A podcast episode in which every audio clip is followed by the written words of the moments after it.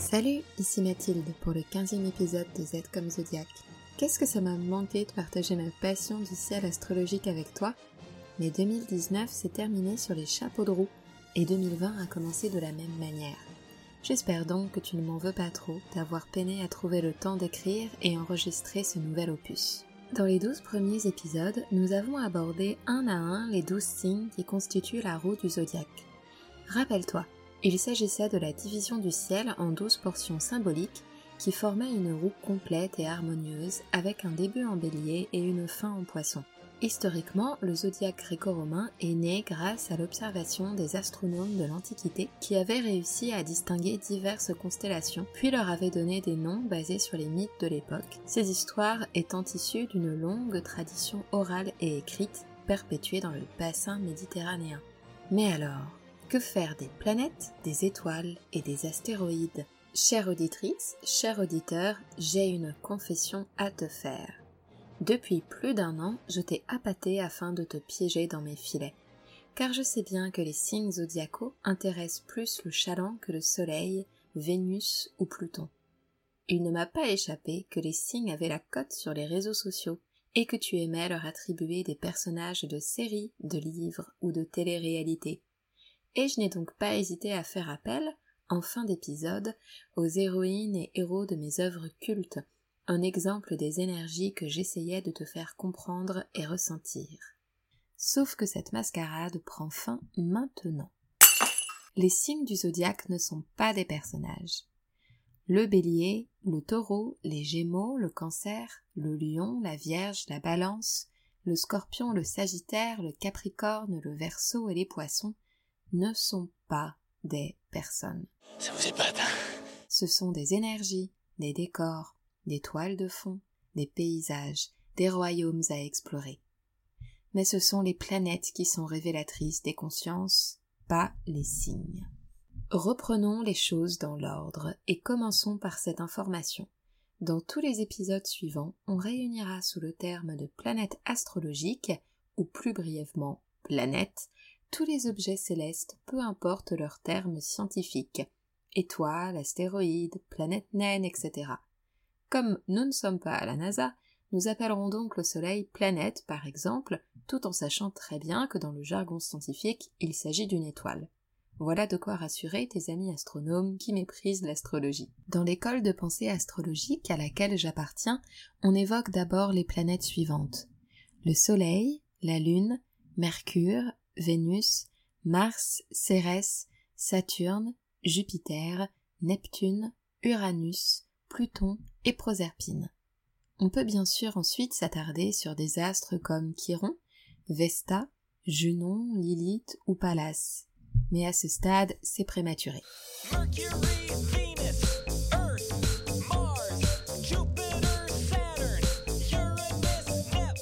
Tous ces noms te sont sûrement familiers.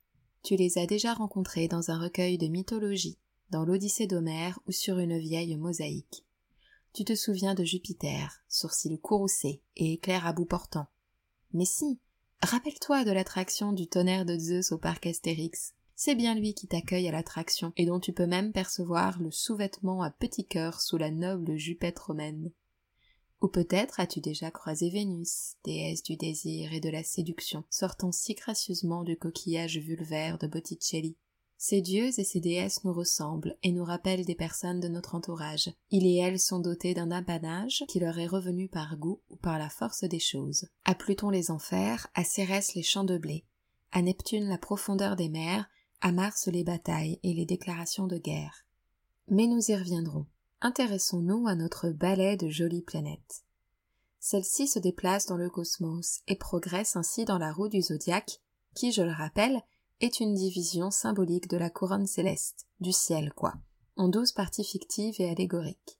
Notre observation depuis la Terre a des conséquences. Notre planète bleue effectue sa rotation autour du Soleil dans un cercle imparfait appelé elliptique et en plus elle tourne sur elle-même sur un axe incliné. L'étude astrologique est biaisée dès le départ, par notre position sur Terre. Les fameuses cartes du ciel, ou thèmes astro, suivent une approche géocentrée.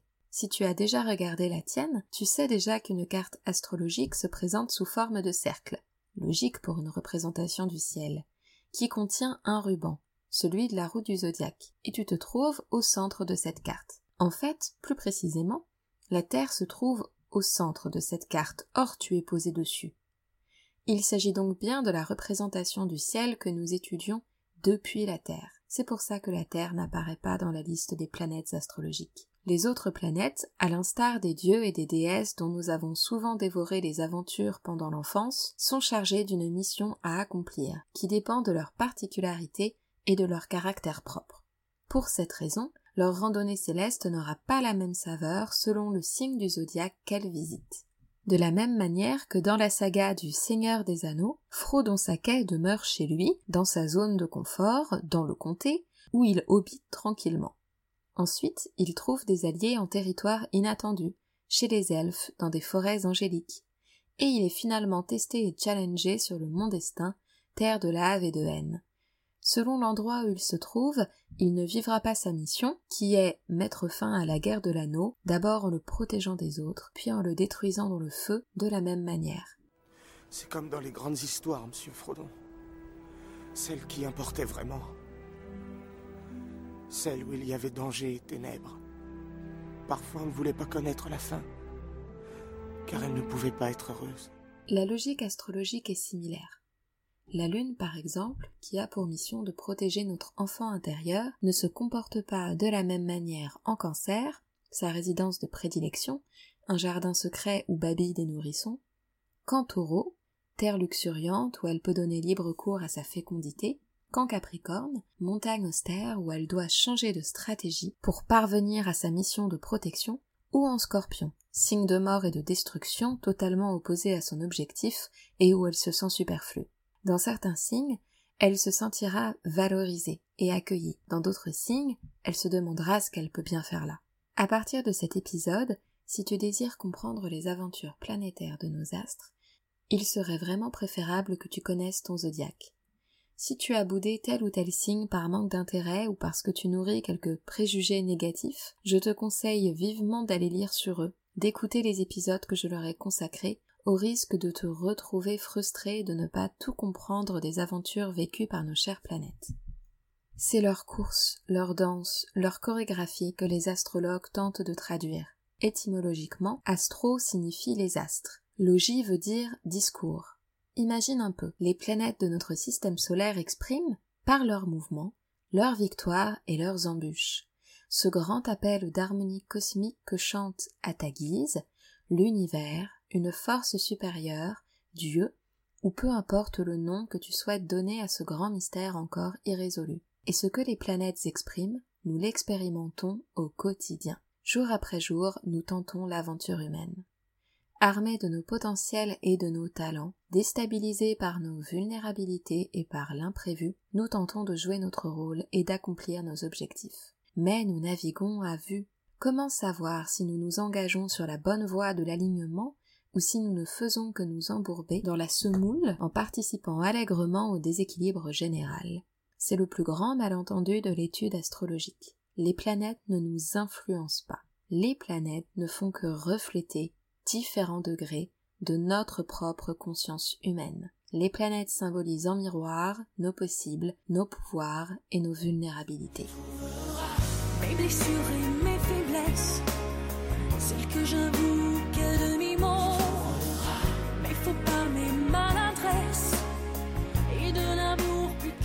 Les astrologues sont les humbles interprètes de ces objets célestes, rien de plus, rien de moins, car en essayant de les traduire, nous nous risquons à décoder un appel bien plus grand, bien plus énigmatique, à la juste place des choses et à la paix. L'astrologue décrypte le ciel au quotidien, mais il ou elle peut aussi se pencher sur le ciel au moment précis où tu es né, où tu as effectué ta première respiration et poussé ton premier cri. Il s'agit de l'étude de ta carte du ciel.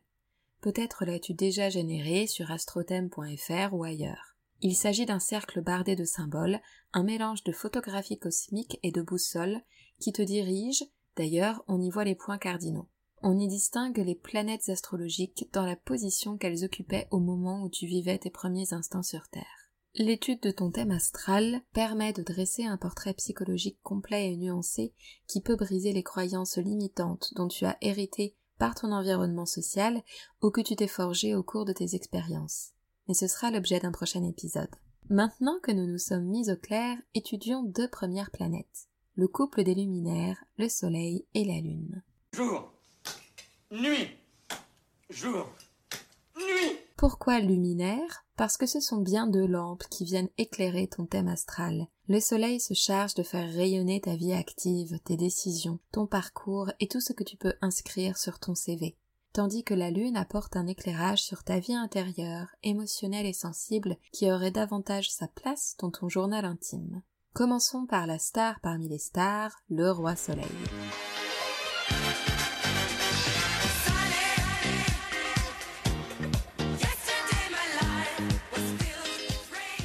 Je ne t'apprends rien en te disant que cette étoile est si volumineuse qu'on parle bel et bien de système solaire en astronomie. Eh bien en astrologie, le Soleil vient effectuer le même rôle. Dans ta carte, c'est comme si toutes les autres planètes gravitaient autour de lui dans l'espoir d'accomplir sa volonté souveraine. En tant qu'astrologue, je suis toujours partagée pour décrire son influence. À la fois, j'ai envie de faire comprendre qu'il n'y a pas que le Soleil qui compte dans une carte du ciel que dans certaines cartes il est presque moins pertinent que les autres planètes.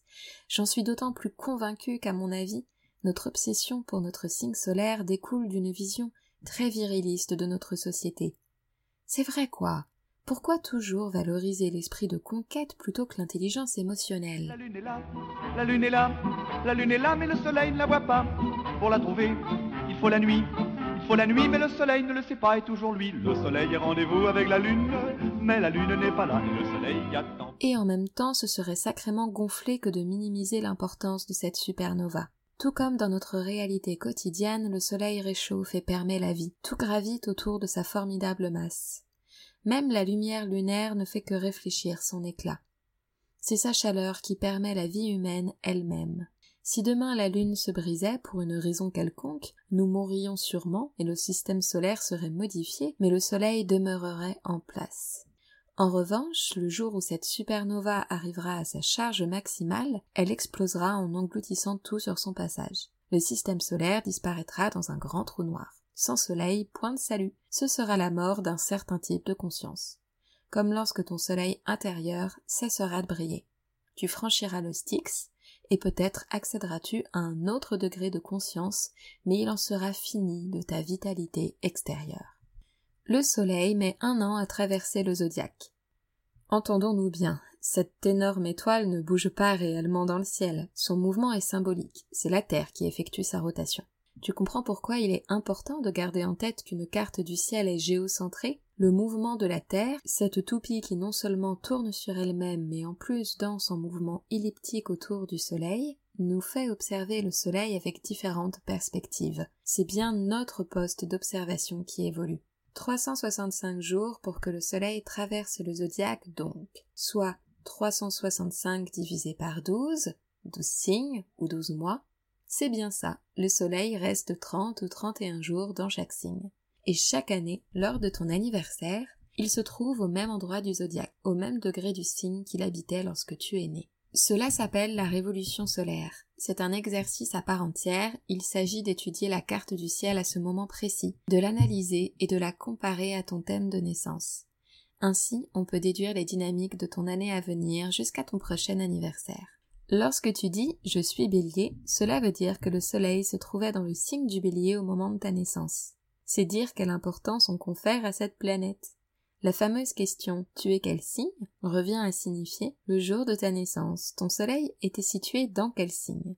Lorsque sur les réseaux sociaux, les sorcières et les mages modernes parlent de saison du bélier, cela signifie que le soleil se trouve en bélier. Le soleil passe à peu près un mois dans chaque signe. En astrologie, l'année ne commence pas le 1er janvier, mais aux alentours du 21 mars, lorsque le soleil quitte le signe des poissons pour entrer dans le premier signe du zodiaque, ce signe de feu intrépide qui lance son cri de guerre et que nous recommençons un tour de manège supplémentaire. Symboliquement, qu'est-ce que le soleil? C'est notre vitalité, notre idéal de vie, notre force qui ne s'éteint qu'avec notre mort physique. C'est notre envie de réussir dans cette vie, de briller et de remporter la partie la tête haute. C'est le chef, le grand patron, le king, l'empereur, le grand Manitou, le roi soleil, quoi. et les autres astres, tant bien que mal, tâchent d'accomplir ces quatre volontés. Le soleil exprime son désir profond et le porte en étendard, comme la devise de son royaume. Le soleil représente notre ambition à devenir un être cultivé en opposition à un être naturel. Il évoque le processus ayant lieu entre l'enfance et l'âge adulte. Une fois nos instincts domptés et notre peur canalisée, nous adoptons un comportement dicté par un code de conduite culturel qui respecte des valeurs, les fameuses valeurs solaires. Nous tendons vers elles et essayons de les honorer avec plus ou moins de difficultés selon les cas. Alors bien sûr, selon ta carte, si ton soleil est accompagné par d'autres planètes dans le même signe, s'il se trouve dans ta maison une, nous parlerons des maisons plus tard, patience, ou dans le même signe que ton ascendant, ou en position dominante, bien sûr, tu peux avoir au quotidien un tempérament ressemblant à l'archétype de ton signe solaire. Mais si ce n'est pas le cas, si tu fais partie de ces gens qui ont du mal à voir en quoi leur signe astrologique leur ressemble, alors sache que le soleil représente les valeurs que tu souhaiterais voir triompher. Être à la hauteur, sans en descendre,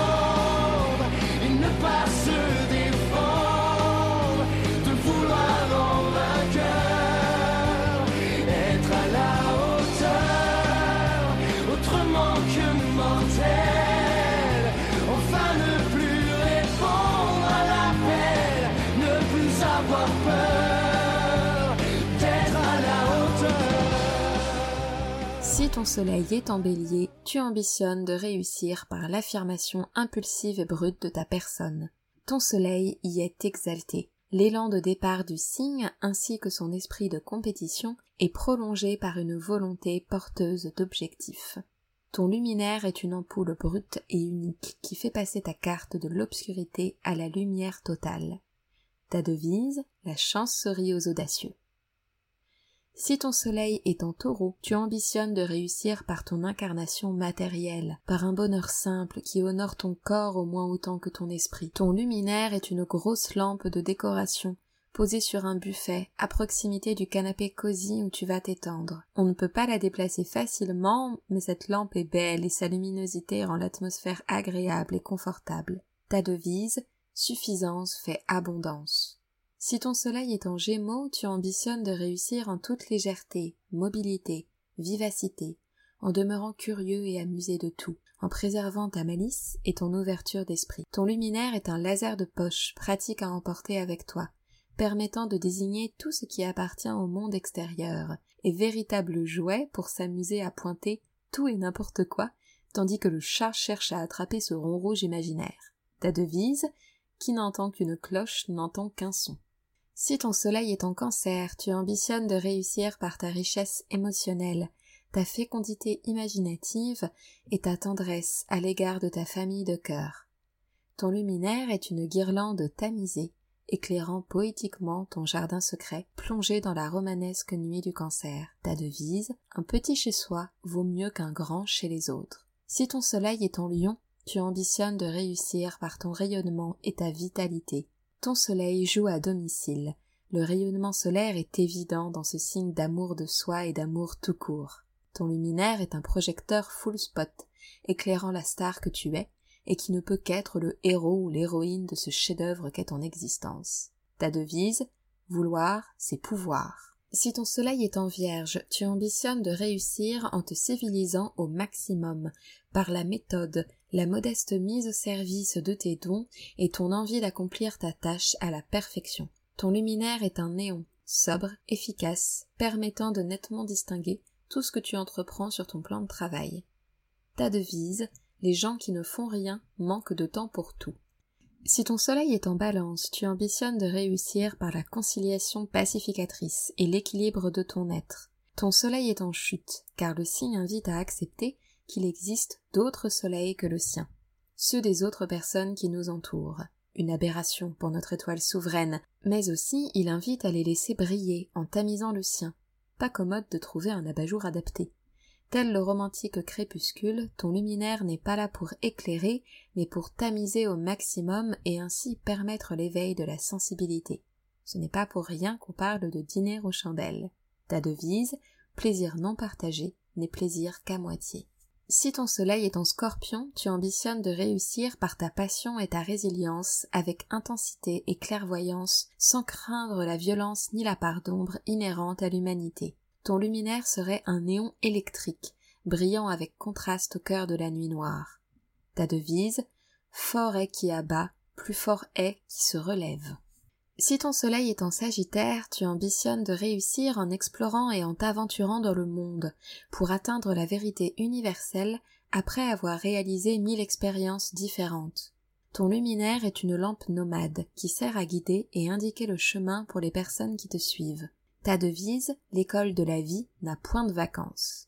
Si ton soleil est en Capricorne, tu ambitionnes de réussir par ton endurance, tes efforts et ta détermination, par la stabilité de ta moralité et de la valeur que tu attribues aux structures collectives.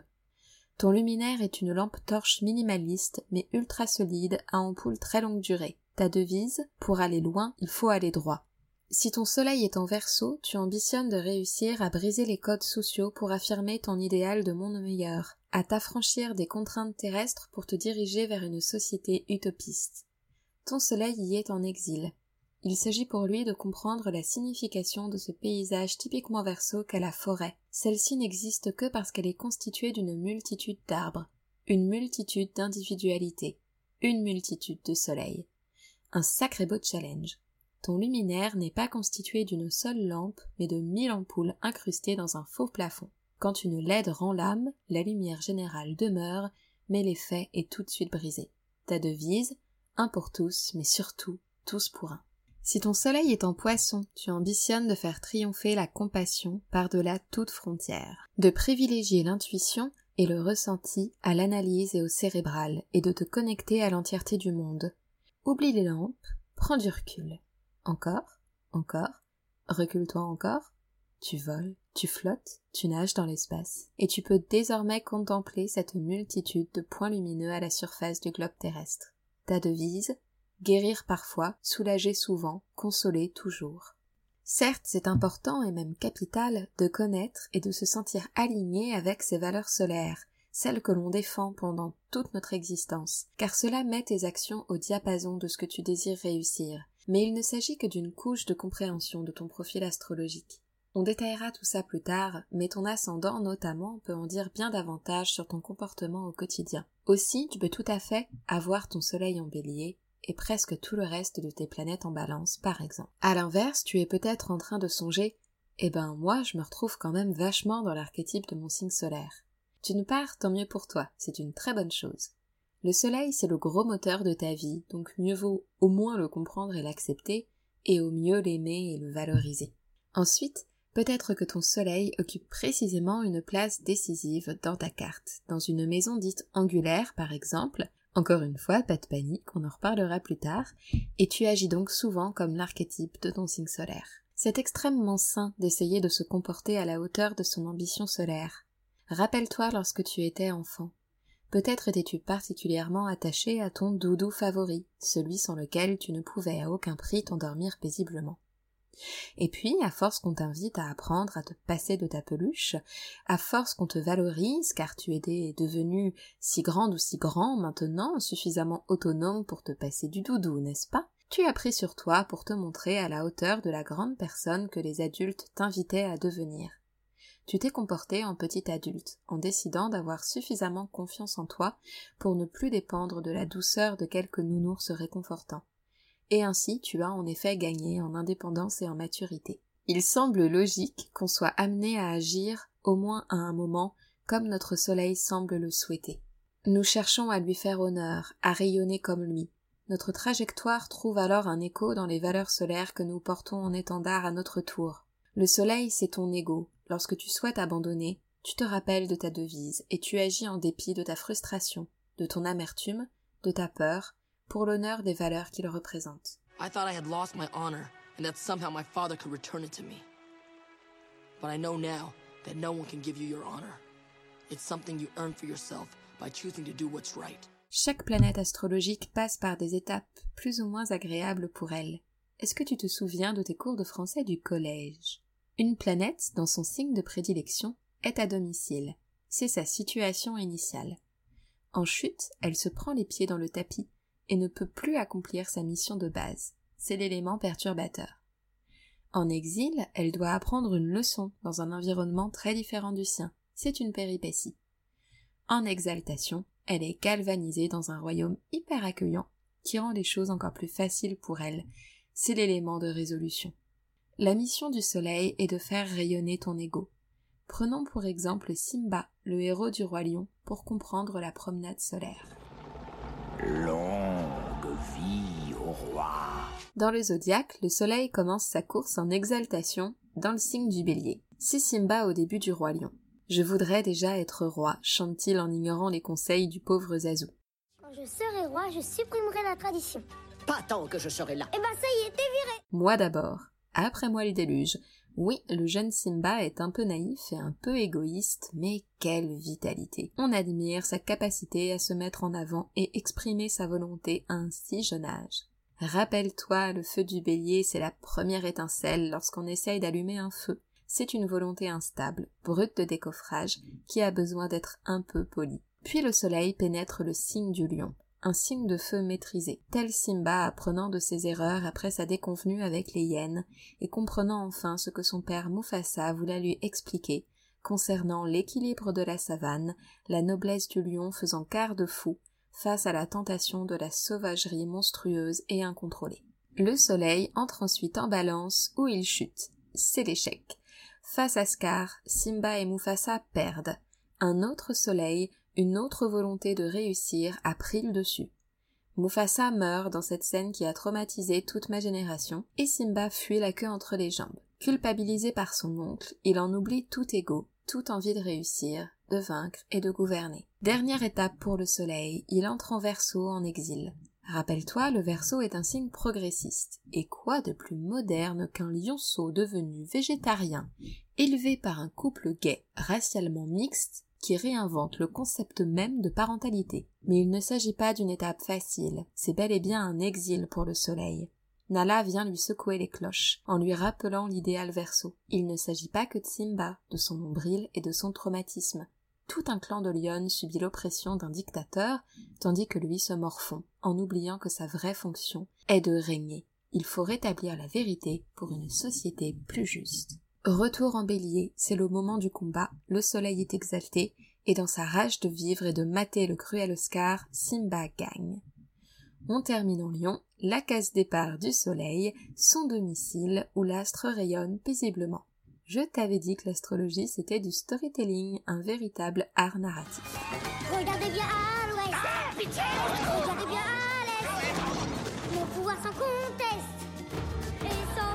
J'avais envisagé de consacrer cet épisode au soleil et à la lune, et également d'y intégrer un entretien avec une collègue astrologue, mais cet épisode est déjà long et je crois assez riche d'informations. Au prochain épisode, nous parlerons donc de l'astre lunaire et sûrement d'autres sujets. J'espère que cet épisode t'a plu et a, sans jeu de mots, ou peut-être que si, éclairé ta lanterne. Et si tu as des questions, fais-les-moi parvenir par mail ou par Instagram et je tâcherai bien sûr d'y répondre à l'épisode suivant. N'hésite pas à mettre une bonne note à ce podcast et à en parler autour de toi. C'est le meilleur moyen de le faire connaître. D'ailleurs, je te propose ceci. Si tu te sens de poster un commentaire 5 étoiles avec une réflexion à partager ou un mot gentil, tu gagnes une chance d'être sélectionné pour une session, avec moi bien sûr, de lecture de ta carte du ciel. Il n'y aura qu'une seule gagnante ou un seul gagnant par épisode, mais pourquoi pas tenter ta chance J'annoncerai la personne sélectionnée au prochain épisode. Tu peux me retrouver sur Instagram sur le compte Z comme Zodiac et toujours me contacter par mail à zcomzodiac@gmail.com. Merci pour ton écoute, ton soutien, ton intérêt. Ça me va droit au cœur et ça me donne l'énergie nécessaire pour poursuivre ce podcast. Prends soin de toi et à bientôt pour un nouvel épisode de Z comme Zodiac sera consacré à la sublime lune.